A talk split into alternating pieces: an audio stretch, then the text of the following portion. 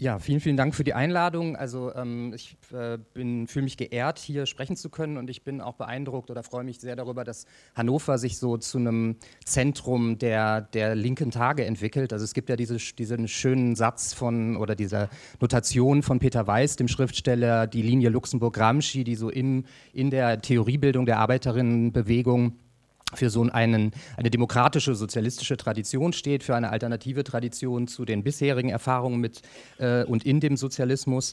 Ähm, Oskar Negt hat ja mal gesagt, den, oder den schönen Satz geprägt, ähm, kein äh, Sozialismus ohne Demokratie, aber eben auch äh, keine Demokratie ohne Sozialismus. Und trotzdem sind wir an einem Punkt, wo ähm, mit ähm, Mark Fischer, ähm, dem leider viel zu früh verstorbenen britischen Theoretiker, gesprochen, wie uns das Ende ähm, des äh, Kapitalismus oder das Ende der Welt eher vorstellen können als das Ende des Kapitalismus, was eigentlich sehr verblüffend ist, weil natürlich der Kapitalismus ähm, historisch entstanden ist ähm, und äh, alles, was historisch entsteht, ähm, vergeht auch irgendwann. Das äh, wissen wir als Menschen insbesondere, also ähm, wenn wir mal jung waren und irgendwie dann doch plötzlich altern. Genauso ist es mit dem Kapitalismus, und tatsächlich ist der Kapitalismus eine, eine sehr, sehr junge Erscheinung in, in der Weltgeschichte. Also es gibt so ähm, die komische Vorstellung, dass der Kapitalismus immer das ist, was Markt ist. Das wird uns auch meistens eingeredet, dass der Markt gleich Kapitalismus ist. Aber wenn man mal genau in seine Geschichte guckt, dann hat es Märkte immer gegeben, aber Kapitalismus ist eine sehr, sehr spezifische Form von Markt. Also mit der ähm, kanadischen ähm, äh, Kapitalismustheoretikerin Ellen Maxens-Wood kann man sagen, im Kapitalismus ist der Markt ein Zwang. Man ist gezwungen, die Arbeitskraft zu verkaufen, und nur Gewerkschaften sind halt sozusagen die, die Möglichkeit, wenigstens die Arbeitskraft zu monopolisieren, also das Ungleichgewicht zum Kapital auszugleichen. In allen vorhergegangenen Märkten, im Feudalismus beispielsweise, gab es immer die Allmende, das Gemeindeland, und man war eben nicht angewiesen darauf, auf den Verkauf von Arbeitskraft, weil man eben Zugang zu Produktionsmitteln hatte, eben zu Land. Von daher sozusagen, der Kapitalismus ist eine sehr junge Erscheinung, er ist auch sehr unnatürlich, also für die größte Zeit der menschlichen Geschichte war Gemeineigentum ähm, die prägende Form sozusagen des, des, der, ähm, des, der Besitzverhältnisse, was ähm, all die Dinge, die uns so umgeben äh, und die die Menschen damals umgeben haben, anbetrifft. Ähm, und eben, weil es sich ändert, äh, weil es so geworden ist, ändert sich's, und deshalb ist es ähm, sehr vermessen zu glauben, dass der Kapitalismus das Ende der Geschichte sein wird, sondern ähm, irgendwas wird ähm, auf jeden Fall sich weiterentwickeln. Ein solches Ende gibt es nicht. Und äh, nun hat Erich Fried gesagt, ähm, wer will, dass die Welt so bleibt, ähm, der will nicht, dass sie bleibt. Ähm, und das ist tatsächlich, glaube ich, ein Grundgefühl, das sehr, sehr viele Menschen ja heutzutage haben, dass sozusagen Alternativen nötig sind. Ähm, die Frage ist nur sozusagen, welche können das sein? Ähm, wir haben in den letzten Jahren ähm, unglaublich viele große Bewegungen erlebt, also eine unglaubliche Mobilisierung, Unzufriedenheit. Michael Dunst hatte das genannt, also die D E W-Studie, sozusagen wie stark Menschen mittlerweile genug haben von Privatisierung, genug haben von Deregulierung, ähm, auch von Handelsliberalisierung und so weiter und so fort. Mehr Sozialstaat, mehr Absicherung wollen, ähm, und äh, Bewegungen haben sich ähm, überall ähm, artikuliert, Fridays for Future, Unteilbar, im Hambacher Forst, die Seebrücke, Ende Gelände und so weiter und so fort. Viele soziale Medienkampagnen, MeToo, MeToo und ähm, unten. Ähm, und sozusagen, es gibt sehr viele viel an Ungemach, und wenn wir, wir müssen ja nicht mal nur nach Deutschland schauen, wenn wir einfach über die Grenzen Deutschlands schauen, dann sehen wir äh, historisch in den letzten Jahren wirklich eine unglaubliche Massenbewegung. Also zwischen zweitausendelf und zweitausendfünfzehn sind so viele ähm, äh, Menschen äh, auf die Straße protestieren gegangen, wie seit neunzehnhundertsiebenundsechzig bis neunzehnhundertdreiundsiebzig nicht mehr. Ähm, die Sozialwissenschaft Sidney Tarrow nennt das Protestzyklen, das kann man bemessen, das ist so der Fall gewesen. Wir sehen es jetzt wieder, wir sehen es von Libanon, Haiti, Chile ähm, und so weiter und so fort, und all die Die Proteste haben mit Vermögensungleichheit, mit sozialer Unsicherheit, mit, mit vielen sozusagen Kritikpunkten am ähm, herrschenden Kapitalismus zu tun.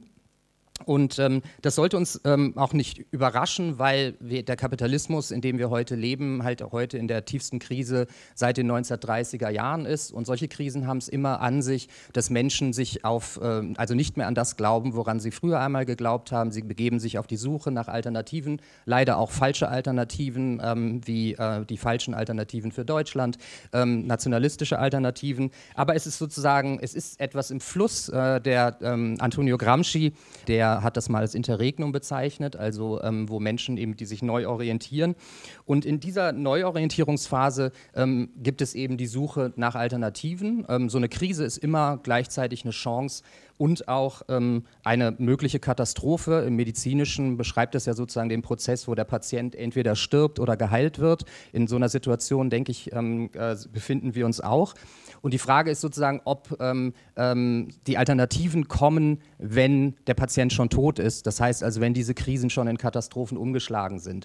Und ich habe in meinem ähm, Vortrag den Titel ähm, Warum, Darum und Virum Sozialismus gegeben, in Anlehnung an einen Aufsatz, der eben nach so einer Katastrophe, nach so einer ähm, äh, Krise, die in eine Barbara- barbarische Katastrophe umgeschlagen ist, geschrieben worden ist, neunzehnhundertneunundvierzig in den U S A, in der ersten Ausgabe der Zeitschrift Monthly Review, die bis heute existiert, ist eine sozialistische Zeitschrift.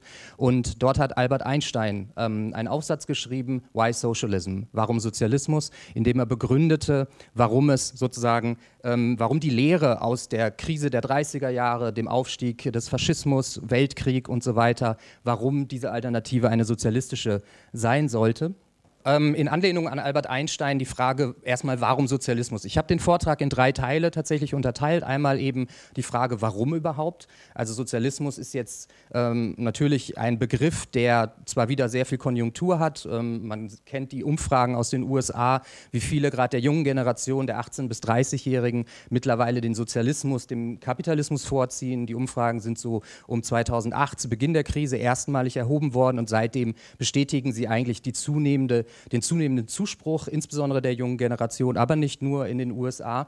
Und trotzdem muss man natürlich begründen, warum Sozialismus unbedingt die Alternative sein könnte zu den ähm, äh, herrschenden Verhältnissen, in denen wir leben. Im zweiten Teil will ich ähm, dann ähm, darüber sprechen, äh, dass es also darum Sozialismus, ähm, sozusagen warum ich denke, dass der Sozialismus die Antwort ist. Ähm, und dann stellt sich natürlich die Frage, was heißt es eigentlich? Weil man natürlich auch aus den, in den U S A sieht, dass die Menschen unter Sozialismus sehr viel verschiedene Sachen verstehen. Also von einer eher konfliktorientierten linken Sozialdemokratie, einem sehr ähm, ausfinanzierten Sozialstaat nach skandinavischem Modell vielleicht ähm, oder eben eher radikalere Vorstellungen. Wir haben es nun ähm, ja tatsächlich lange gehabt in den neunziger Jahren, wer die neunziger Jahre ähm, erlebt oder durchlebt hat, dass sozusagen ähm, es hieß, dass es das Ende der großen Erzählungen sei. Also dass, ähm, das Ende der Geschichte und das, ähm, der, der obere Titel, ähm, das Ende der, ähm, der Geschichte, dass sozusagen die Marktwirtschaft und die die liberale repräsentative Demokratie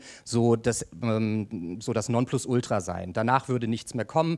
Es gab die Vorstellung, dass alle Staaten äh, sich liberalen Marktprinzipien unterwerfen würden, alle Länder, ähm, dass sie ähm, ihren Handel liberalisieren würden, dass die Globalisierung letzten Endes dazu führt, dass es überall zu Reichtum kommt, einem gleichmäßigen Reichtum, und der gleichmäßige Reichtum schafft eine Stabilität, weswegen auch die Demokratie auf einem ähm, sozusagen un Äh, unbeendbaren Siegeszug ist. Ähm, das hat sich ähm, allerdings insbesondere seit der Krise zweitausendsieben, zweitausendacht ähm, äh, sehr stark verändert. Mittlerweile ist sozusagen äh, dieses äh, Wohlstandsversprechen und Demokratieversprechen ziemlich stark in Frage gezogen. Also ähm, es ist so, dass sozusagen klar die Stabilität, also der Kapitalismus hat ähm, insbesondere seit den achtziger Jahren, aber verschärft dann seit Ende der neunziger Jahre eine Finanzkrise nach der anderen erlebt. Also die Asienkrise, die Russlandkrise, die Mexiko-Krise, ähm, die ähm, Finanzkrise der Dotcom in den U S A und dann eben die Subprime-Hypothekenkrise von zweitausendsieben, zweitausendacht. Das heißt also, offensichtlich ist in dem System was morsch.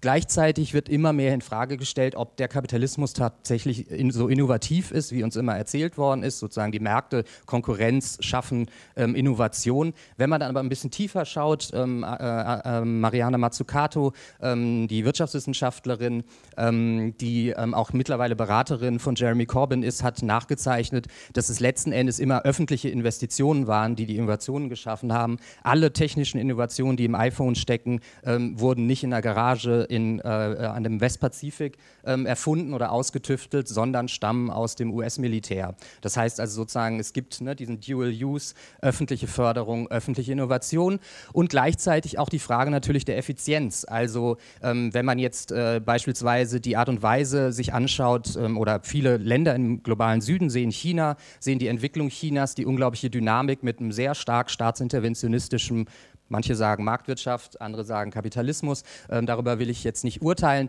Aber sozusagen im globalen Süden wird immer mehr gesehen, dass ähm, China es mit diesem starken Staatsinterventionismus geschafft hat, zum ähm, Hochtechnologie-Rivalen zu werden. Ähm, das heißt, diesen unglaublichen Aufstieg hingelegt hat, achthundert Millionen Menschen aus der Armut geholt hat. Weswegen, im, also insbesondere im globalen Süden, diese Vorstellung, naja, freie Märkte sind der beste Weg zu Wohlstand und Effizienz, auch mittlerweile nicht mehr existiert. Und auch sozusagen, wenn man sich anguckt, wie jetzt ähm, bürgerliche Intellektuelle, ähm, die das Ende der Geschichte ausgerufen hatten ähm, in den neunziger Jahren, ähm, dann sieht man, dass sozusagen die Formel ähm, neoliberaler Kapitalismus führt zur Demokratie nicht mehr aufrechtzuerhalten ist. Das ist zum einen natürlich äh, zu sehen mit der Zunahme von autoritären Regimen, also Modi in Indien, Duterte in den Philippinen, Bolsonaro in Brasilien und so weiter und so fort, Trump in den U S A. Also offensichtlich ähm, gibt es eine starke Tendenz zu autoritären Herrschaftsformen im Kapitalismus, im Neoliberalen, ähm, aber auch sozusagen die, der, der Glaube an die Leistungsfähigkeit der Demokratie nimmt auf jeden Fall ab. Das kann man ganz schön ähm, nachzeichnen anhand ähm, von eigentlich den Leitintellektuellen dieser I- Idee, dass äh, liberaler Kapitalismus zu Demokratie führt und zu Wohlstand, ähm, nämlich Francis Fukuyama. Von ihm stammt die These vom Ende der Geschichte. Ähm, Francis Fukuyama hat im Laufe der äh, neunziger Jahre bis dann in die zweitausender Jahre einen großen Wandel ideologisch äh, vollzogen. Er hat zweitausendzehn beispielsweise einen Artikel in der Financial Times geschrieben, der übertitelt war mit ähm, äh, Warum die U S-Demokratie China nichts beizubringen hat. Das heißt also auch hier ein starker Pessimismus ähm, gegen, und ähm, eine Abkehr von dem, woran man früher geglaubt hatte. Ähnlich sieht man das bei Thomas L. Friedman, der so eine Art Seismograph der, der liberalen, liberal-kapitalistischen, ähm, sozusagen auch des bürgerlichen Selbstbewusstseins ist, der ähm, sein letztes Buch, ähm, das Krisenbuch, ähm, mit, äh, das letzte Kapitel in diesem Buch überschrieb mit äh, dem Wunsch, äh, die U S A mögen doch einmal so sein wie China, wenigstens für einen Tag. Das heißt also auch hier sozusagen eine tiefe Skepsis und äh, als letztes Beispiel vielleicht Jeffrey Sachs, der ähm, verantwortlich ist ähm, für die tiefen Verwerfungen und ähm, wirklich unfassbares Leid in Osteuropa durch die Schockprivatisierung in den neunziger Jahren. Ähm, also Sie kennen vielleicht den Begriff der russischen äh, Sterblichkeitskrise, ähm, wo halt ähm, die Lebenserwartung von Männern von ähm, über siebzig auf vierundfünfzig Jahre innerhalb von wenigen Jahren ähm, äh, äh, runterging. Ähm, Jeffrey Sachs ist dafür hauptsächlich verantwortlich und mittlerweile schreibt er ähnlich wie Fukuyama, dass es eigentlich eine Rückkehrnotwendigkeit des Sozialismus gäbe. Also auch er hat ein bisschen was gelernt. Und die Frage ist natürlich, also Fukuyama tut das auch, was sie darunter meinen. Fakt ist, dass wir es also heute mit einer Rückkehr der Geschichte zu tun haben. Ähm, das Ende der Geschichte ist ähm, vorbei, ist zu Ende ähm, und es gibt eine Rückkehr der Weltanschauung. Ähm, am Beispiel kann man das vielleicht an den U S A festmachen, wo es sozusagen eine Polarisierung des politischen Systems gibt mit einer neoliberalen Mitte, die nicht mehr äh, mehrheitsfähig ist, die immer mehr ausfranst. Hier in Deutschland sehen wir das in der Krise der Volksparteien, die sozusagen erodieren ähm, und schon gar nicht mehr in Thüringen beispielsweise nicht nicht mehr ohne entweder AfD oder, oder ähm, die Linke regieren können. Ähm, ist ja auch eine ziemlich äh, furchterregende Entwicklung, was da passiert, wie die C D U da in Richtung AfD erodiert, ausgerechnet der Höcke-AfD, äh, der in seinem Buch ja wirklich einen Massenmord angekündigt hat. Ähm, und wenn man es liest, das, äh, sollte man lesen, um sich klarzumachen, ähm, was sozusagen da offen formuliert wird als Projekt.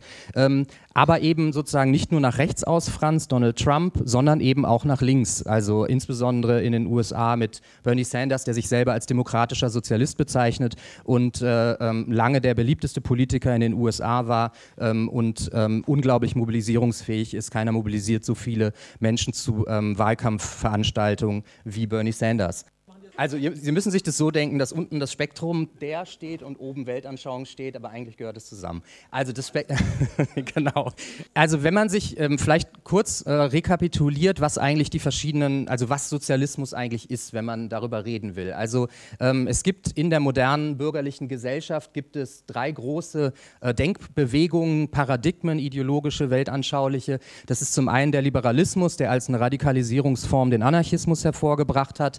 Ähm, das ist ist der Konservatismus, der als eine Radikalisierungsform den Faschismus hervorgebracht hat, und es ist eben der Sozialismus, ähm, sozusagen das Paradigma, zu dem die historische Sozialdemokratie gehörte, bis hin, also die sich dann ähm, am, über den Ersten Weltkrieg spaltete, eigentlich schon vorher gespalten war, und sozusagen die, die beiden Flügel der Arbeiterinnenbewegung, Sozialdemokratie und Kommunismus, hervorbrachte. Und der Anarchismus hat sich, insofern er dann ähm, die gewerkschaftliche Orientierung mit Aufnahmen sozusagen als zum Anarchosyndikalismus oder libertären Sozialismus weiterentwickelt und findet sich dann eben auch in diesem Paradigma mit einer stark sozialistischen Orientierung. Entscheidend ist sozusagen, dass man äh, sich klar macht, dass ähm, Liberalismus und Faschismus ähm, zwei Formen bürgerlicher Herrschaft sind, also dass der Kapitalismus mit beiden Formen immer sehr kompatibel war, mit autoritären oder nicht autoritären Formen. Da will ich nicht genauer drüber, drauf eingehen. Der Liberalismus ist sozusagen eigentlich ja die Grundideologie ähm, der bürgerlichen Gesellschaft. Der Konservatismus reagiert auf den Liberalismus nur. Der Liberalismus hat eine klare Vorstellung von Gesellschaft und auch von Staat, wie er aufgebaut werden soll. Was nicht eben heißt, dass er ähm, konservative Elemente übernimmt. Ähm, ähm, Franz Neumann, der Theoretiker, hat mal gesagt, äh, der Ka- äh, Staat im Kapitalismus ist immer so liberal oder autoritär, wie die Interessen der bürgerlichen Klasse es erforderlich machten. Ähm, entscheidend ist es sozusagen, der Liberalismus seine Gegner hervorbringt. Das war historisch, war das der Konservatismus, der ähm, einfach auf den Liberalismus reagierte. Ähm, siebzehnhundertneunzig schreibt Edmund Burke seine große Schrift Reflexionen über die Revolution in Frankreich, wo im Prinzip sozusagen die konservative Ablehnung ähm, des Liberalismus begründet wurde, ähm, aber auch ähm, der Liberalismus bringt mit der sozialistischen Tradition auch seinen Gegner hervor. Das hängt damit zusammen, dass sozusagen die liberale Utopie, also alle Menschen ähm, eigenverantwortlich zu machen, alle Menschen Marktkräften unterzuordnen, ähm, tatsächlich eine Dystopie ist, ähm, die letzten Endes dazu führt, mit Karl Polanyi gesprochen, dass die Gesellschaft sich gegen den Liberalismus, gegen den Markt verteidigen muss, weil der Liberalismus und der Markt dazu führen, ähm, Raubbau am Menschen, ähm, die Gewerkschaften können da ein Lied von singen, Raubbau am Menschen, aber eben auch Raubbau an der Natur ähm, zu betreiben, weil im Liberalismus eben Mensch und Natur ähm, äh, als Waren behandelt werden, aber in Wirklichkeit keine Waren sind, sondern fiktive Waren. Nach dem Liberalismusprinzip oder dem Markt geht der Mensch, wenn er sozusagen keine Arbeit in Hannover hat, dann geht er eben nach Berlin ähm, und äh, konkurriert da um äh, weniger Arbeitsplätze und Wohnungen, aber findet da wenigstens ähm, irgendwo noch einen Job. Ähm, Er hat aber faktisch Eltern zu pflegen, Kinder aufzuziehen, Freunde und so weiter und so fort und ist damit sozusagen fiktiv. Das heißt also sozusagen, historisch ist der Sozialismus ähm, aus äh, den Gleichheitsprinzipien des Liberalismus entstanden, aber eben weitet, weil der Liberalismus die Ungleichheit ausweitet, diese Gleichheit eben auch vor allem auf die soziale Frage aus. Die Frage ist dann aber, also was ist eigentlich mit Sozialismus gemeint? Also ich ähm, unterscheide in dem, was ich jetzt sage, unterscheide ich zwei Formen. Das eine ist ähm, äh, Sozialismus als Wirtschafts- und Gesellschaftsordnung. Also es bezeichnet eine Ordnung der Gemeinwirtschaft, ähm, ganz allgemein, äh, wobei sich die Frage dabei stellt, wer eigentlich Eigentümer im Sozialismus ist, weil es eben verschiedene Konzepte gibt. Also heißt Sozialismus nur die Kontrolle über die, die wichtigsten, ähm, die Kommandohöhen äh, der, der Wirtschaft, oder heißt Sozialismus, wie äh, Sigmar Gabriel mal so schön gegen das Programm der Linkspartei sagte, die Linke wolle alles verstaatlichen, was größer ist als eine Pommesbude.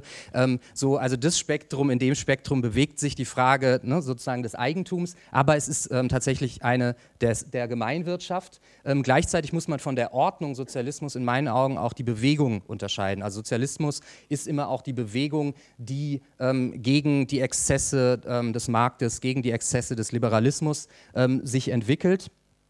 Und ähm, die mit verschiedenen Vorstellungen von sozialer Gerechtigkeit und verschiedenen auch Machtressourcen, gewerkschaftliche Machtressourcen, ähm, diese ähm, Alternative zum Kapitalismus durchsetzt. Ähm, und die Frage ist ähm, sozusagen, oder warum, glaube ich, ähm, man den Sozialismus, äh, diese Sozialismusdiskussion führen muss, ist, dass die ganzen Bewegungen, die ich vorhin genannt habe, die, die es gibt, die wir, mit denen wir heute wieder zu tun haben, dass sie tatsächlich eine Art von verbindendes Element brauchen. Also sozusagen, also der ähm, Germanist äh, Georg Bollenberg hat das mal einen Sinngenerator gemacht, letzten Endes nichts anderes als einen Kompass, eine Vorstellung davon, wie eigentlich eine Alternative zum Bestehenden ähm, aussehen kann. an. Und im Sozialismus in der Geschichte gibt's halt, gab es halt verschiedene Vorstellungen, und, ähm, die, man, die wir nachher alle mal diskutieren können und die, glaube ich, alle heute wieder auf dem Tableau sind, ähm, weil in der neuen Sozialismusdiskussion eben sehr viele verschiedene Vorstellungen davon existieren, was das eigentlich ist. Ähm, man kann den utopischen Sozialismus ähm, äh, unterscheiden, der im frühen neunzehnten Jahrhundert entstand, äh, im frühen, ja, im frühen neunzehnten Jahrhundert entstand, der insbesondere in Frankreich und äh, letzten Endes ähm, abstrakte ähm, Konzepte für die bestehende Gesellschaft damals entwickelte.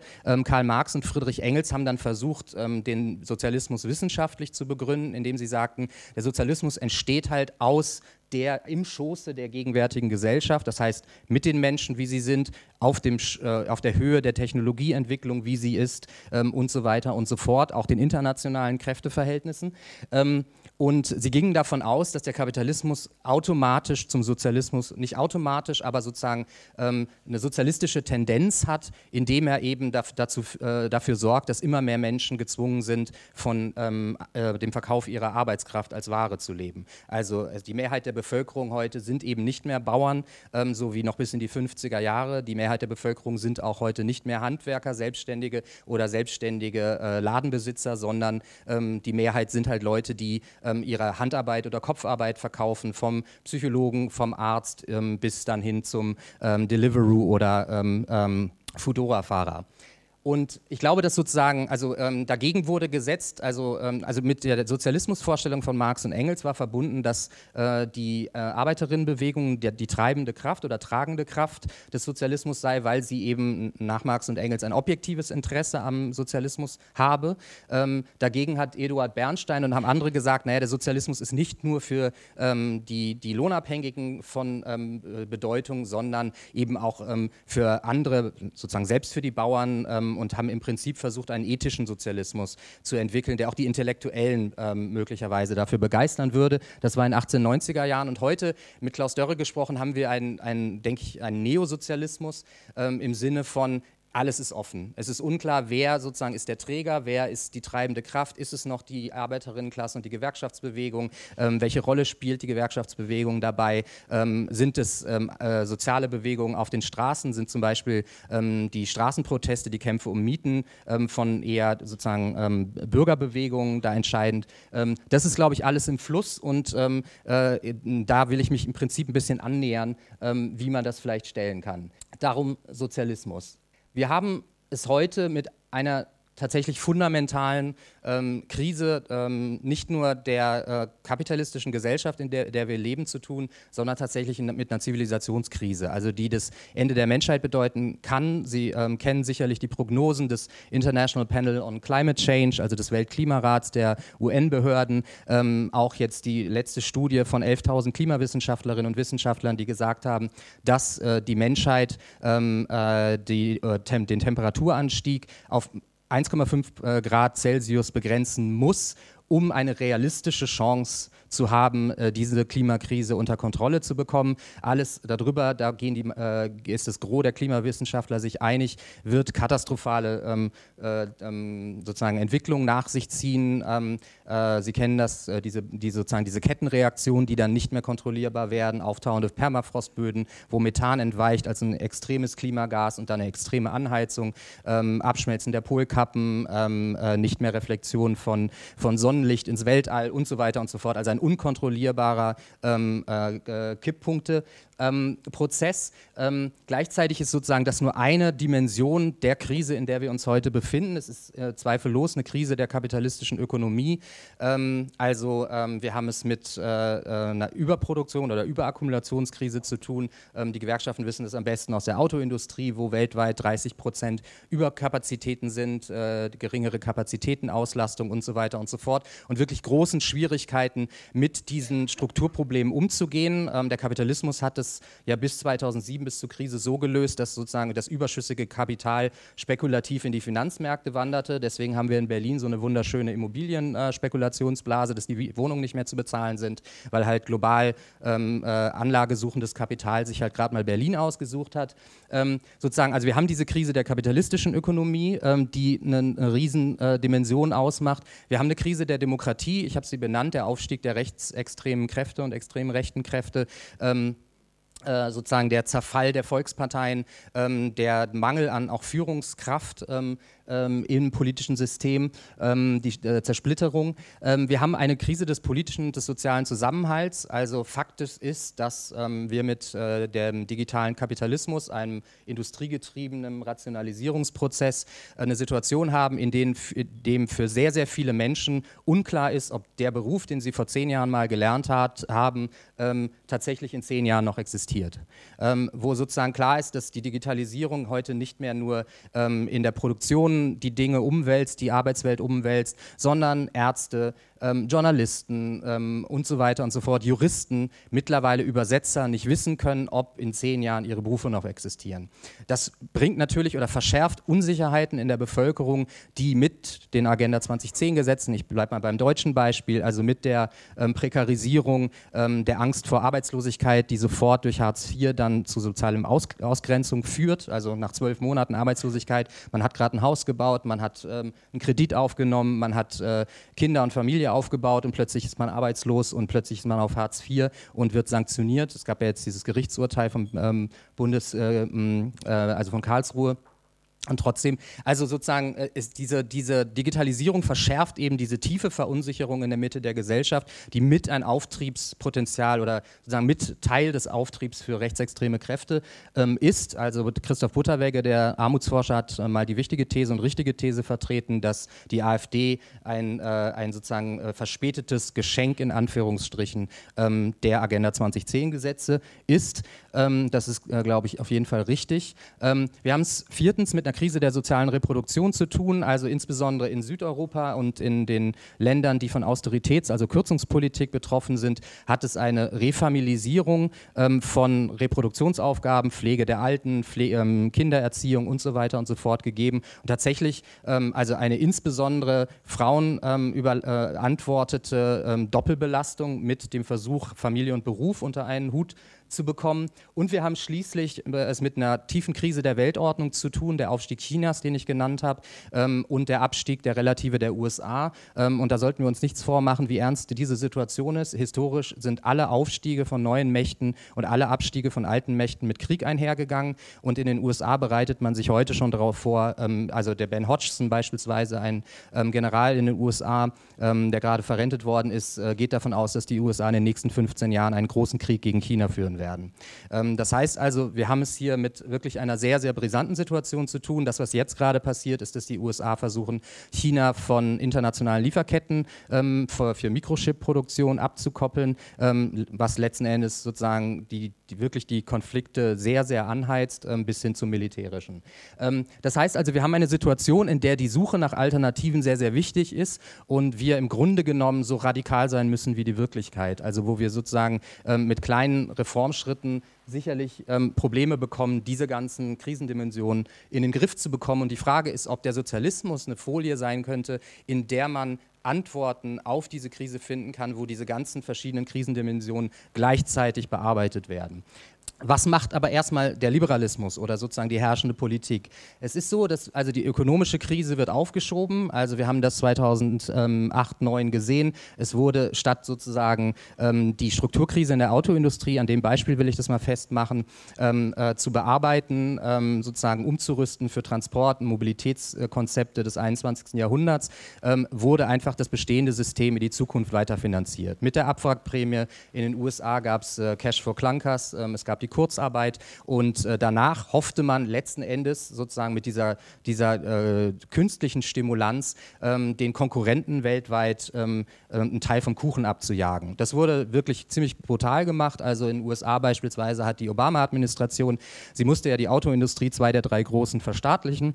Und äh, was haben sie gemacht? Ähm, sie haben nicht ähm, zum Beispiel Einfluss genommen auf die Investitionsentscheidung, beispielsweise gesagt, hört mal auf, diese scheiß Geländewagen zu produzieren, die S U Vs, ne? Das ist jetzt vorbei, wenn ihr Geld von uns wollt, dann nehmen wir diesen Einfluss.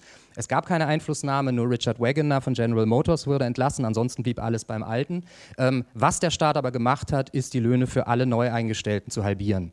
So in der Vorstellung, dass damit sozusagen amerikanische Autobauer, deutschen Autobauern irgendwo ein paar Märkte ähm, abnehmen können und ein paar mehr Autos verkaufen. laufen können. Das heißt also, das ist eine Katastrophensituation, insbesondere mit der Vorstellung, wie sozusagen nach herrschender Logik diese Krise zu beheben wäre. Nimmt man die deutsche Autoindustrie, ähm, die ja jetzt auch wieder in der Krise ist, wir sehen jetzt die Prämie für E-Autos, ähm, da komme ich auch gleich noch zu, ähm, die Art und Weise, wie sie behoben werden soll, ist ähm, am besten kaufen die Chinesen. Ich sagte vorhin, achthundert Millionen sind aus der Armut, Armut gehoben worden. Ähm, das ist die größte Mittelklasse der Welt mittlerweile. Wenn es nach der deutschen Autoindustrie geht, werden die dort alle Autos fahren. Die werden sozusagen ein Häuschen im Grünen bauen, ähm, sechs Stunden nach Shanghai oder Peking pendeln, ähm, sich dann über die Benzinpreise beschweren ähm, und sozusagen ähm, den Planeten ähm, zugrunde richten, was wir schon über Jahrhunderte oder Jahrzehnte ihnen vorweggenommen haben. Das heißt also, das ist eine, eine Katastrophe, ökonomisch sinnvoll, sozusagen Autos in China zu verkaufen, aus einer betriebswirtschaftlichen Logik,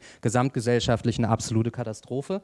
Für die Krise des Zusammenhalts, des Sozialen, also Digitalisierung, gibt es sehr viele ähm, sozusagen Vorstellungen von Tech-Optimismus, auf jeden Fall keine Vorstellung, dass man diesen Prozess, dass man die Menschen irgendwie absichern muss äh, gegen diese Prozesse. Ähm, das sind maximal so Vorstellungen, ähm, ähm, naja, dann ähm, umschult man eben und ähm, da werden sich schon irgendwie neue Jobs finden ähm, in diesen neuen Tech-Branchen, ähm, das ist sehr umstritten, also ähm, äh, da gehen die Meinungen auseinander, wie stark jetzt Arbeitsplätze durch Industrie vier Punkt null und das Internet der Dinge verschwinden sollen. Ähm, nimmt man die Krise der sozialen Reproduktion, da ist es letzten Endes Eigenverantwortung, also wir sehen in manchen, wenigstens in Deutschland, immerhin äh, kostenlose Kita-Versorgung, jetzt in Berlin ähm, und trotzdem sozusagen werden die Probleme, Familie und Beruf zu vereinen, ähm, letzten Endes den Familien aufgebürdet. Ähm, nimmt man die Demokratiekrise, dann reagiert der Liberalismus eigentlich mit mehr Polizei und mit mehr autoritären Maßnahmen, also sowohl von Gesetzgebung, die europäische Wirtschaftsregierung beispielsweise, ähm, aber auch mit allen möglichen Formen des, des Machterhalts, ähm, wozu dann auch mal so ein Bündnis mit Björn Höcke ähm, gehören kann. Und schließlich in der Krise der Weltordnung erleben wir gerade einen globalen Rüstungswettlauf, was ja natürlich katastrophal ist, wenn man sich anguckt, wie viele Investitionen wir eigentlich in äh, den sozialökologischen Umbau, in Krankenhäusern, in Schulen und so weiter bräuchten. Äh, faktisch läuft das jetzt alles ins äh, Militär, ähm, insbesondere auch jetzt die Entstehung einer E U-Armee, die nicht mehr vom Parlament äh, kontrolliert wird. Ähm, und eben der genannte Wirtschaftskrieg. Und schließlich in der Krise der Ökologie, wenn man sich beispielsweise, jetzt nehmen wir mal die Grünen, ihr neues Grundsatzprogramm anguckt, da ist ein total blindes Vertrauen in die Märkte und ein blindes Vertrauen in sozusagen die Selbstreinigungskraft der, der Autokonzerne und überhaupt der Konzerne, was total perplex ist eigentlich, dass man ausgerechnet nach dem Dieselskandal, wo die Autokonzerne irgendwie die, das Erwischtwerden eingepreist haben, es war billiger erwischt zu werden, dass dass man gelogen hatte, als irgendwie andere Investitionsentscheidungen zu fällen, wo man sich auch die Frage stellen muss, ob überhaupt ähm, verbrauchsärmere ähm, äh, Verbrennmotoren möglich sind, emissionsärmere.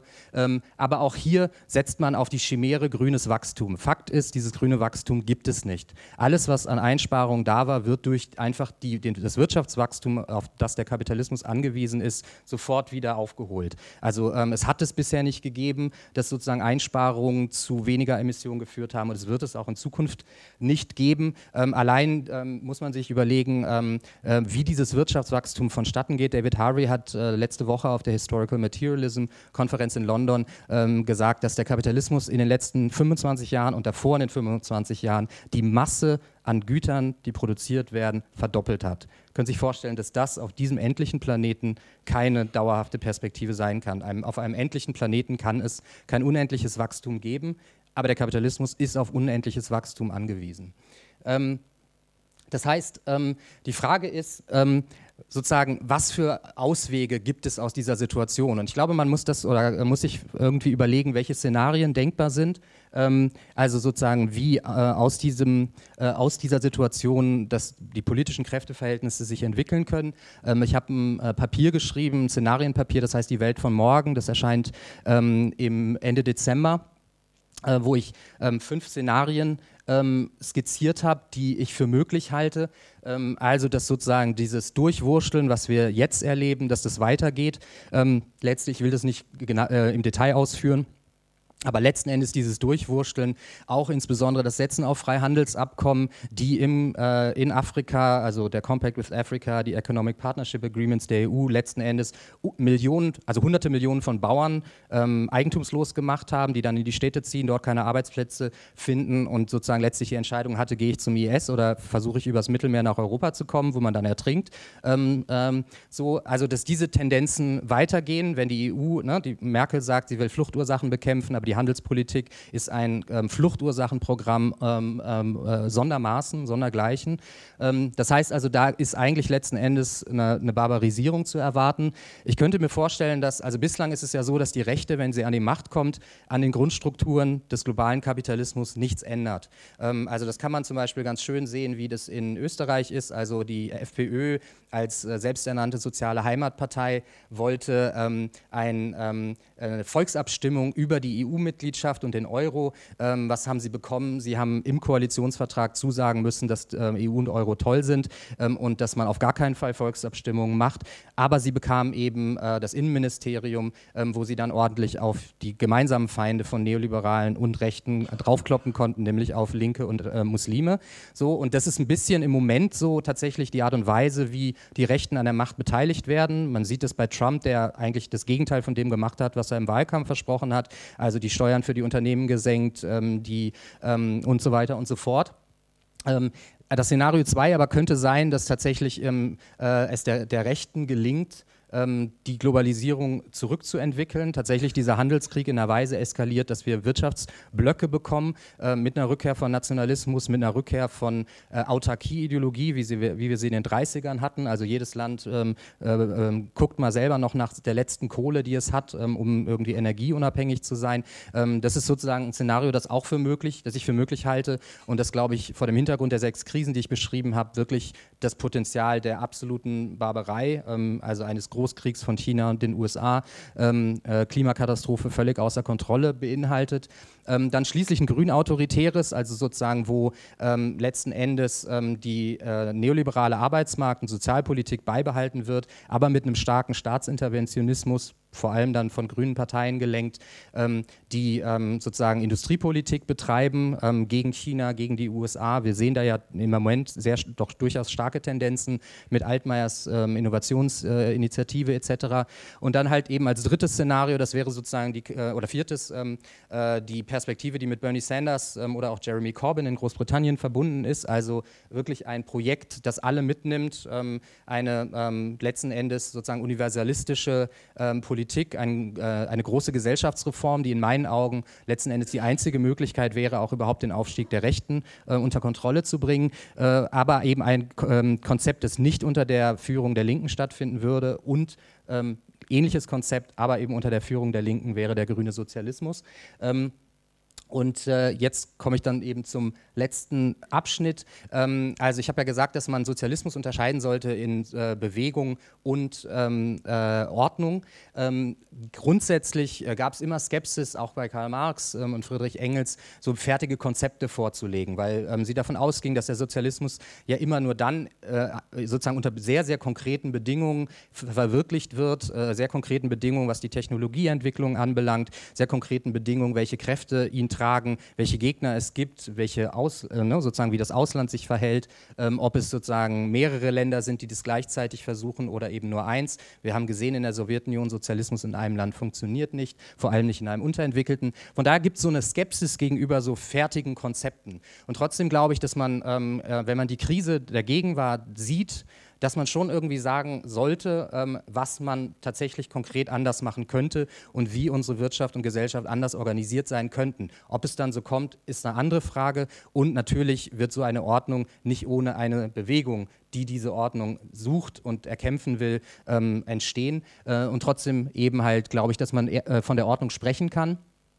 Ähm, Und tatsächlich ist es so, dass, also wenn, ich sagte ja, dass Sozialismus letztlich Gemeinwirtschaft ist, also die verschiedenen Facetten, die es da gibt, was man sich vorstellen kann, ähm, tatsächlich hat es in der deutschen Geschichte immer, äh, insbesondere nach den großen barbarischen Phasen des Kapitalismus, äh, starke Unterstützung für gemeinwirtschaftliche Positionen gegeben. Das war nach dem äh, fürchterlichen Ersten Weltkrieg, äh, wo die Menschen begeistert äh, hingezogen sind äh, zu Pferde und dann mit Giftgas und Panzern wieder rauskamen und Millionen Toten.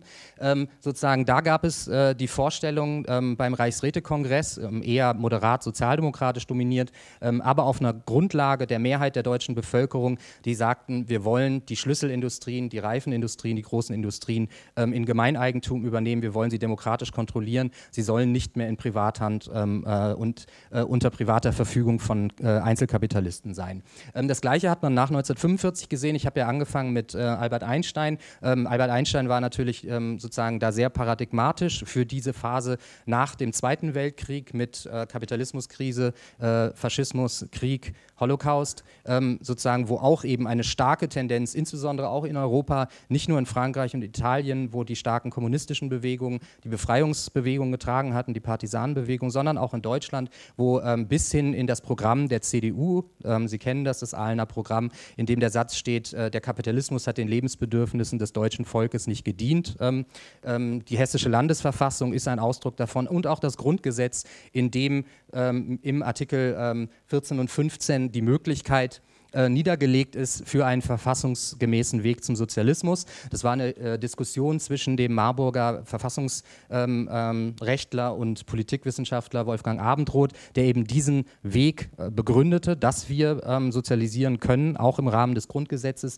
Und Ernst Forsthoff, ähm, ein ähm, äh, äh, ja, tatsächlich N S-Jurist, der wie so viele in der Bundesrepublik danach weiter forschen konnte und in dieser Debatte involviert war. Er hat neunzehnhundertsechsunddreißig, äh, wenn ich mich recht erinnere, das Buch Der totale Staat geschrieben. Und äh, tatsächlich sehen wir eine bemerkenswerte Entwicklung in Deutschland, dass die Eigentumsfrage, die ewig lang äh, nicht mehr gestellt wurde, also sozusagen einfach ein Tabu war, wo wir ähm, uns das nicht vorstellen konnten, wieder auf die Tagesordnung gekommen ist. Also ähm, äh, wir haben in, von der Rosa-Luxemburg-Stiftung eine Konferenz gemacht zu hundert Jahre Reichsräte-Kongress, was sehr, sehr schön war, auch mit Theater, ähm, wo äh, Theaterleute äh, diesen Kongress, dieser Arbeiter- und Soldatenräte aus der Revolution nachgespielt haben äh, und wo dann ähm, eine Person sozusagen erzählen sollte, was da diskutiert wurde und eine weitere Person dann ähm, äh, verhandeln sollte, was davon eigentlich unabgegolten ist, sozusagen von den Forderungen Sozialisierung der Schlüsselindustrien und Demokratisierung der Arbeit. Und das war ein wirklich bemerkenswerter Moment. Also ich fand es bemerkenswert, weil ich da erstmal gemerkt habe, wie hemdsärmlich wir in unseren Vorstellungen von Alternativen zum Bestehenden geworden sind. Also dass wir, dass, ähm, sozusagen, dass in unseren Diskussionen wir, äh, klar, die große Vermögensungleichheit, das ist schlecht, wir wollen Vermögenssteuer, wir wollen es umverteilen, aber dass wir an die Grundstruktur dieser Gesellschaft gar nicht mehr gedacht haben. Und drei Monate später ungefähr kommt plötzlich Kevin Kühnert um die Ecke und ähm seiner wirklich überraschenden, ähm, an der linken, an der Linkspartei vorbeiziehenden Vorstellung von Sozialisierungsmaßnahmen ähm, äh, daherkam. Und das hat, glaube ich, zusammen mit der Deutsche Wohnen- und Co-Enteignung-Bewegung sehr, sehr viel verschoben. Also es ist zum ersten Mal sozusagen klar, dass man, oder wir reden wieder darüber, dass man das machen kann, dass man ähm, die großen Immobilienkonzerne enteignen kann, die sozusagen über die letzten Jahrzehnte systematisch Arbeitseinkommen ähm, geplündert haben. Also systematisch das, was ähm, die Lohnabhängigen in erwirtschaftet haben, ähm, über Mieten ihnen aus der Tasche gezogen haben. So. Und äh, dass man diese Konzerne enteignen kann. Und was ja bemerkenswert ist, nicht nur in Berlin gab es eine Mehrheit in der Umfrage ähm, für die Enteignung der Immobilienkonzerne, sogar äh, neunundvierzig Prozent in Deutschland ähm, würden Deutsche Wohnen und Co. enteignen. Das heißt also, wir haben dann eine, tatsächlich eine sehr, sehr interessante Entwicklung. Und die Frage ist sozusagen, was, wie könnte, kann man Gemeinwirtschaft in den verschiedenen Bereichen unseres Lebens, also wo wir arbeiten, wo wir leben, ähm, wo wir feiern und so weiter, wie kann man sich das denken? Und äh, ich will da einfach nur ein paar, paar sozusagen Pfeiler ähm, einschlagen, Flöcke einschlagen, äh, die zum Nachdenken anregen sollen, weil ich nicht den Anspruch erhebe, dass ich sozusagen den Plan hätte, wie man die Sozialisierung macht, äh, die ich für richtig halte, die ich für nötig halte, sondern einfach anregen will, was die Breite der Diskussion ist. Ich sagte ja, Neosozialismus ist letzten Endes unser Verhandeln, ähm, wie weit Gemeinwirtschaft und wie weit Markt oder Privatwirtschaft et cetera in solchen Sozialismuskonzeptionen einen Platz haben sollten. Und äh, da gibt es sehr, sehr also verschiedene Modelle. Ich ähm, denke, Bernie Sanders ähm, äh, kann man hier nennen, der womöglich Präsident äh, der Vereinigten Staaten wird, der Präsident geworden wäre, wenn die Demokratische Partei das zweitausendsechzehn nicht verhindert hätte.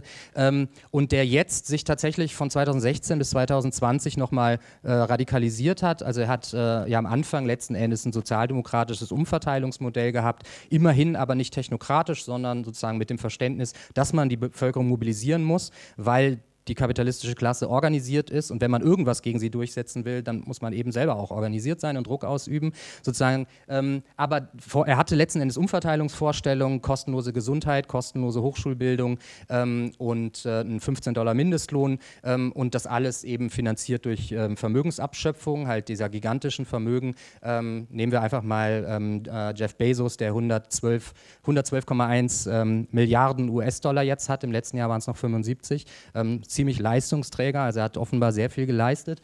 Und Bernie Sanders hat ähm, sozusagen ähm, jetzt den Vorschlag gemacht, dass man im Grunde in den Betrieben, ähm, also einen wirtschaftsdemokratischen Vorschlag, äh, so dieses deutsche Mitbestimmungsmodell einführt und zugleich eben sowas, was im Prinzip die schwedische Sozialdemokratie als Meidner-Fonds in den siebziger Jahren diskutierte, nämlich äh, die Art und Weise, wie, das, wie, das, wie die Betriebe selber Schritt für Schritt in die Hände der Beschäftigten selber übergehen. Also auf, in einer Weise, dass nämlich die Beschäftigten nicht nur mit Löhnen ausgezahlt werden, sondern mit Aktien der, der Betriebe, in denen sie selber arbeiten, bis dann irgendwann sozusagen das Eigentum ähm, in den Händen der Beschäftigten unter gewerkschaftlicher Kontrolle ist. Ähm, sozusagen ein solches Modell ist das, was Bernie Sanders vertritt. Man kann sich aber auch vorstellen, ähm, wenn man zurückgeht in die Diskussion in den, von neunzehnhundertachtzehn, äh, eine Art von gemischter Wirtschaft, Rudolf Hilferding, S P D-Intellektueller ähm, ähm, seiner Zeit, der letzten Endes die Frage aufwarf, ähm, was sind eigentlich reife Industrien oder sozusagen so argumentiert hat, was sind die Industrien, die wir, wenn wir, man könnte es auf heute übertragen, die wir brauchen, die wir demokratisch kontrollieren wollen und müssen, wenn wir den Klimawandel beispielsweise unter Kontrolle bekommen wollen. Ähm, Hilferding sagte damals, er wollte die Industrie sozusagen kontrollieren, was produziert wird, ne, bedarfs- und äh, bedürfnisorientiert. Seine Vorstellung war, wenn man die Kohle- ähm, und Stahlindustrie verstaatlicht, hat man automatisch die Kontrolle auch über die Industrie Produktion. Ähnlich könnte man heute sozusagen das übertragen, sagen, wenn wir tatsächlich wollen, dass nicht das Profitprinzip bestimmt, was an Technologien entwickelt wird ähm, gegen den Klimawandel, ähm, was wäre dann sozusagen die, die, ähm, der Hebel dafür? Ähm, was wäre sozusagen die Kohle- und Stahlproduktion ähm, f- ähm, für heute? Und in meinen Augen wären das die Banken, ähm, dass man sozusagen also in der Situation wie zweitausendacht, zweitausendneun einfach den Fehler gemacht hat, äh, dass man die Banken, die auf staatliche Rettungen angewiesen waren, Bankenrettungen, die die Menschen dann mit gekürzten Renten und äh, gekürzten ähm, Sozialprogrammen ähm, äh, hinnehmen mussten, man sie einfach hätte in Sparkassen überführen können ähm, und damit dann gezielt das zu fördern, die Investitionen, die sinnvoll sind und die Investitionen, die nicht sinnvoll sind, nicht zu finanzieren. Das wäre in meinen Augen so ein neo-hilferdingscher Ansatz. Schließlich gibt es die Vorstellung nach demokratischer Planung bis hin dann zu dem, was äh, Paul Cockshott äh, ähm, äh, als Kybernetiksozialismus entwickelt hat, schon in einem Buch von neunzehnhundertdreiundneunzig, Towards the New Socialism. Ich will das gar nicht weiter ausführen, aber letzten Endes die Vorstellung, man kann heute mit auf dem Stand der heutigen Computertechnologie in einer Weise die Wirtschaft planen, wie das die Sowjetunion niemals konnte. Sozusagen, weil ähm, die, der Vorwurf der Neoliberalen war, ähm, man kann nie genau wissen, mit welchen Anteilen von Arbeit, mit welchen Technologien man das effizienteste Ergebnis bekommt.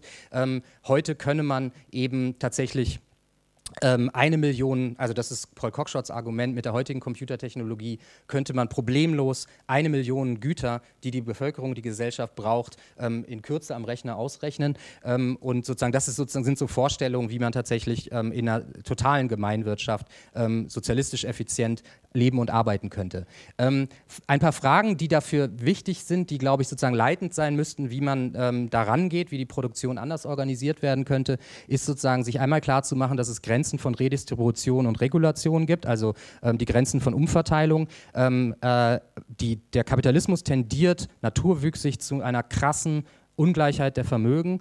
Ähm, Thomas Piketty, der Wirtschaftswissenschaftler, hat in seinem Buch Das Kapital im einundzwanzigsten Jahrhundert gezeigt, dass nur die krasseste Besteuerung der großen Vermögen, im Prinzip die komplette Abschöpfung dieser angehäuften Vermögen dazu führen kann, diese Ungleichheit unter Kontrolle zu bekommen. Und äh, wenn man sich mal überlegt, dass hier irgendwie das Wort Vermögenssteuer schon irgendwie ein Skandal ist, ähm, in den U S A, ne, das kapitalistischste Land der Welt, herrschte unter Roosevelt eine Vermögenssteuer, ein Spitzensteuersatz von vierundneunzig Prozent auf alle Einkommen über zweihunderttausend Dollar. Das heißt also, es wurde faktisch alles abgeschöpft, was es da gab, ähm, und in U-Bahn-Systeme, in Nationalparks, in Elektrifizierung, in Straßen, Brücken, Schulen, Universitäten und so weiter investiert. Wenn Sie in den U S A reisen, denken Sie mal dran, ähm, überlegen Sie sich mal, was alles sozusagen damit finanziert worden ist, was kein privater Unternehmer ähm, äh, gemacht hätte, weil es Infrastruktur ist. Und trotzdem gibt es eben Grenzen dieser Redistribution, Ähm, ähm, und es gibt immer sozusagen, solange die private Verfügung da ist, wird immer sozusagen äh, von Arbeitern und Arbeiterinnen geschaffener Wert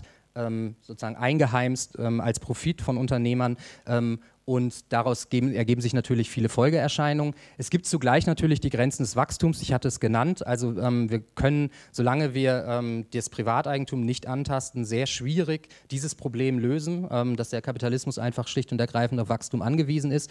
Und schließlich, glaube ich, ist es wichtig, dass man sich klar macht, dass man auch nicht am Rande des Kapitalismus Alternativen schaffen kann. Weil es gibt ja auch die Vorstellung, dass man einfach Genossenschaften hat, die ähm, sozusagen sich dann am Markt bewähren müssen, aber eben nicht, also äh, die ähm, sozusagen in Gemeinschaft Eigentum der, der, der Genossenschaft halt sind.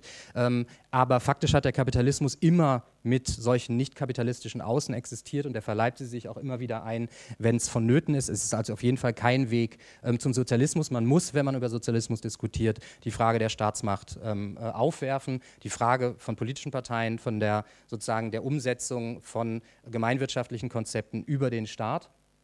Und schließlich müssten wir auch, glaube ich, diskutieren, wie man mit der Transnationalisierung umgeht, weil wir es natürlich mittlerweile mit transnationalen Konzernen zu tun hat. Und da die Frage ist, sozusagen, das ist eine ganz offene Frage und eine ganz schwierige Frage, die sich insbesondere bei solchen Sachen wie Google, Facebook und solchen kommunikativen Infrastrukturen stellt. Gehen wir über die Frage, die Transnationalisierung stellt sich natürlich auch in der Frage der Lebensmittel. Ähm, ich glaube, wichtige Stichworte sind da tatsächlich Dezentralisierung, auch insbesondere für den globalen Süden von ähm, Delinking, also ähm, sozusagen eine Deglobalisierung, eines sozusagen ähm, äh, einer Abschottung durchaus ähm, äh, im globalen Süden und äh, Reagrarisierung. Auf jeden Fall entwicklungskritische Entwicklungsforscher ähm, sehen das als die einzige Möglichkeit, aber man kann das sich auch hier vorstellen. Es ist ein Unding, dass wir unsere Himbeeren heute, also jetzt im Winter, irgendwo aus Marokko bekommen. Wir brauchen keine Himbeeren im Dezember, ähm, obwohl ich sie tatsächlich gerne in meinem Müsli hätte. Aber ähm, zum Wohnen ähm, glaube ich auch, dass es ein riesiges Feld gibt, ähm, was man da diskutieren kann, also von dem großen Wohnungskonzern, ähm, äh, die ähm, rein profitorientiert, rein dividendeorientiert halt Wohnungen vermieten ähm, und tatsächlich nicht gemeinwohlorientiert sind, bis hin zu dem Kühnert-Modell, das ich ähm, flapsig mal als Kuba-Modell beschreiben würde, weil in Kuba war es ja so, dass nach der Revolution alle Menschen das Haus äh, oder die Wohnung besaßen, in der sie lebten. Damit war auch sichergestellt, dass wenn die Amerikaner zurückkommen wollten, dass alle ihre Wohnung verteidigen würden. Ähm, äh, und Kühnert hat ja so ein ähnliches Modell vorgeschlagen. Das ist sehr weitreichend und auch in der Linken gab es natürlich dann Kritik von Dieter Dehm, ähm, dass man dadurch natürlich die, die Einzelvermieter gegen sich aufbringen würde, die vielleicht eine Wohnung haben. Und trotzdem, glaube ich, gibt es kein Recht auf Rendite. Das war ja vielfach in den Medien die Taz-Journalistin, die sagte, ähm, ich habe mir für meine Altersvorsorge aber eine Wohnung zugelegt, ähm, so nach dem Motto, da muss irgendwer jemand dafür arbeiten, dass ich so scheiß Löhne bekomme, ähm, dass ich von meiner Arbeit äh, letztlich nicht leben kann. Auch kein besonders gutes Modell, aber auch da muss man, glaube ich, diskutieren, sozusagen die ganze Spannbreite, wie man das in der Wohnfrage machen könnte. Man muss es in der sozialen Reproduktion fragen. Ich glaube, da ist die, die große Frage, ob man sagt, dass wir ähm, Care-Arbeiten, also putzen, kochen, bügeln, Kinder erziehen, Altenpflegen und so weiter, also Arbeit, die im Patriarchat vor allem von Frauen ähm, geleistet wird, unbezahlt, ob man dazu übergehen will, dass man diese Leistung bemisst und bezahlt, halte ich insgesamt für ein schwieriges Konzept und ist vielleicht auch nicht sozusagen die Art und Weise, wie man das gerne, gerne organisieren will. Ähm, aber die Alternative wäre dann eben, man müsste ähm, äh, sozusagen diese Reproduktionsarbeiten wenigstens als Möglichkeit für die, die das wollen, ähm, komplett sozialisieren und vor allem auch in einer Weise, dass es so ausfinanziert ist, dass man auch gute Löhne verdient, ähm, wenn man diese wichtige, werterhaltende Arbeit macht. Ähm, schließlich die Frage der Kommunikation, ich glaube, das ist eine ganz, äh, ganz große äh, Diskussion, also ähm, Alternativvorschläge beispielsweise, wie man jetzt mit der Macht von Facebook, von Google, von Amazon und so weiter umgeht. Ähm, da gibt es zum Beispiel ja von Corbyn aus der britischen Sozialdemokratie den Vorschlag, dass man ein, ein britisches Facebook gründet.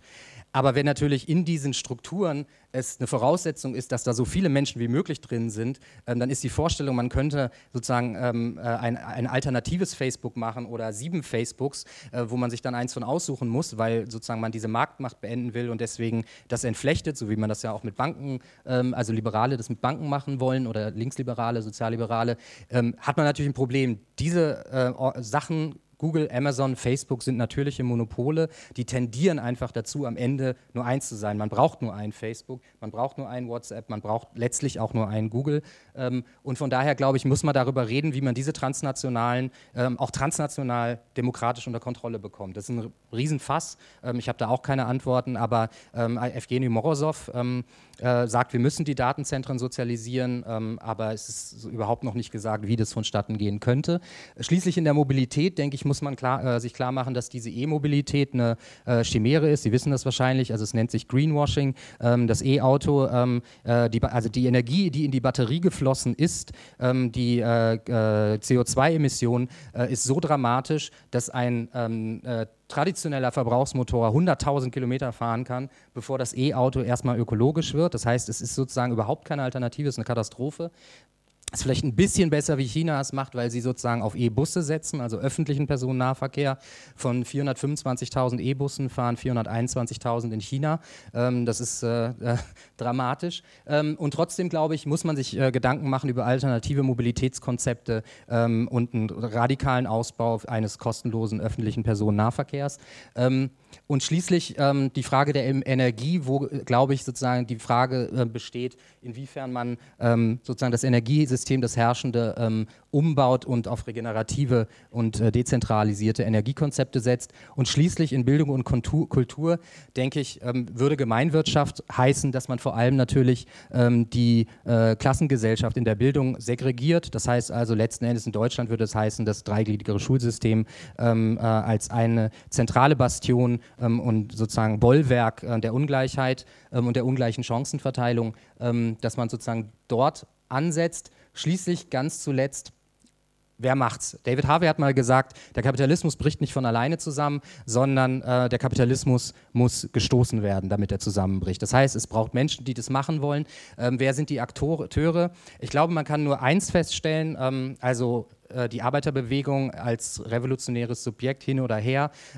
Ich glaube, das eine, was wir gelernt haben aus der, den neunzehnhundertneunziger und zweitausender Jahren, ist, dass, dass jeder Fortschritt, der tatsächlich materiell sich Auswirkungen hat, das Leben der Menschen verbessert, nicht ohne und vor allem schon gar nicht gegen die Gewerkschaften stattfinden kann. Also nimmt man mal die neuen sozialen Bewegungen aus den achtzigern, die Frauenbewegung, die, die Umweltbewegung und so weiter und so fort. Wie kam es eigentlich, dass ähm, wir äh, eine totale Sozialisierung oder Bezahlung von Reproduktionsarbeit wollten, ne? Kit- kostenlose Kitas, kostenlose Altenpflege und so weiter und so fort, und dass wir am Ende ähm, Quoten äh, in DAX-Konzernen bekamen oder irgendwie ein weibliches Bataillon in der Bundeswehr. So, ähm, also das ist ähm, äh, ja, das, also feministische Außenpolitik.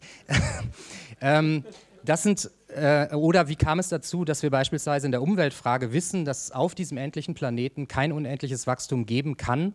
Ähm, wie kam es dazu, dass wir mittlerweile mit, äh, damit Handel treiben, wer wie viel die Umwelt verpesten darf? Dass sozusagen das halt über den Markt, äh, den Markt zertifiziert wurde. In meinen Augen ist äh, der Grund dafür die Tatsache, dass all diese Bewegungen stark waren, über Rot-Grün an die Macht kamen, genau zu einem Zeitpunkt, wo die Gewerkschaften in der schlimmsten Defensive ihrer Geschichte waren. Ähm, das heißt also sozusagen, dass die Gewerkschaften als der Hebel, der einzig und allein dafür hätte sorgen können, dass wir sozusagen, dass es kapitalseitig wirksam wird, dass sozusagen Ähm, äh, wir Dinge bekommen, die tatsächlich etwas verändern in den Grundstrukturen der Wirtschaft ähm, und in den Verteilungsverhältnissen, ähm, da eben so schwach waren. Und ich glaube, das ist sozusagen ähm, sehr wichtige Erkenntnis aus äh, der sozialdemokratischen Phase des Neoliberalismus, ähm, dass sozusagen wir tatsächlich über eine Revitalisierung der Gewerkschaften und eine verbindende Politik der Gewerkschaften mit ähm, anderen sozialen Bewegungen sprechen müssen. Ich glaube, dass, ähm, äh, dass ein sinnvoller Ansatzpunkt an Diskussionen, die da über die neue Klassenpolitik ist, ist eine Diskussion, die wir von äh, der Rosa-Luxemburg-Stiftung angestoßen haben. Das ist eine Politik, die ähm, klassenorientiert ist, ähm, aber zugleich eben antirassistisch, ähm, ökologisch und feministisch ähm, im Sinne von universalistischen Formen. Forderungen wie zum Beispiel Mindestlohnerhöhung, ähm, die sind für alle gut, aber gleichzeitig profitieren davon die Menschen im Niedriglohnsektor am meisten. Wer ist im Niedriglohnsektor am meisten? Frauen und Migranten. Das heißt sozusagen, eine solche Orientierung ähm, ist, glaube ich, etwas, womit man auch der Rechten das Wasser abgraben kann, weil die Rechte diese fürchterliche ähm, Botschaft vermittelt, dass die Linke einfach nur eine Gruppe von Menschen ist, die bestimmte Lieblingsthemen und Lieblingsgruppen hat ähm, und für diese Gruppen äh, Sonderpolitik macht ähm, ähm, und eben nicht mehr eine Politik für alle. Und ich Ich glaube, dass wir in dieser Krise, die ich beschrieben habe, mit diesen sechs Dimensionen unbedingt eine Politik für alle brauchen, ähm, die gleichzeitig einen Gegner hat, ähm, nennen wir das die ein Prozent oder die null Komma eins Prozent, das ist mir dann relativ egal.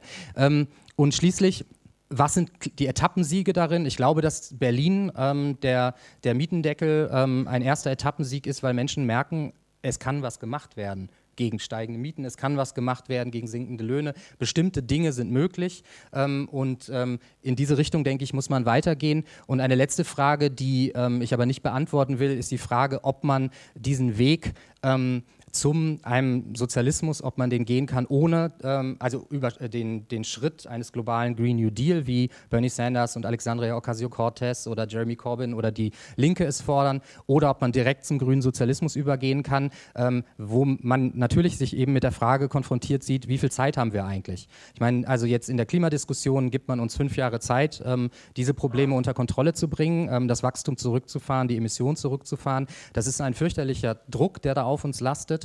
Ähm, und trotzdem möchte ich mit einem Zitat, das vielleicht nicht so aufbauend ist, ähm, von Leo Panitch äh, enden, der gesagt hat, also der kanadische ähm, Politikwissenschaftler, der gesagt hat, ähm, es gibt keine äh, Abkürzung in der Geschichte und vielleicht werde, wird es so sein, dass wir den Sozialismus, wenn wir ihn als Alternative zum bestehenden Chaos sehen, in einer Welt verwirklichen werden, die aussieht wie die Welt von Blade Runner. Ähm, das heißt also eine kaputte Welt, ähm, aber in der wir dann retten müssen, was zu retten ist. Und ich glaube, in diesem Sinne ist ein Satz ein, ähm, äh, von Karl Kautsky ähm, und Rosa Luxemburg ähm, sehr, sehr wichtig. Wir sind ja bei den Rosa-Luxemburg-Tagen.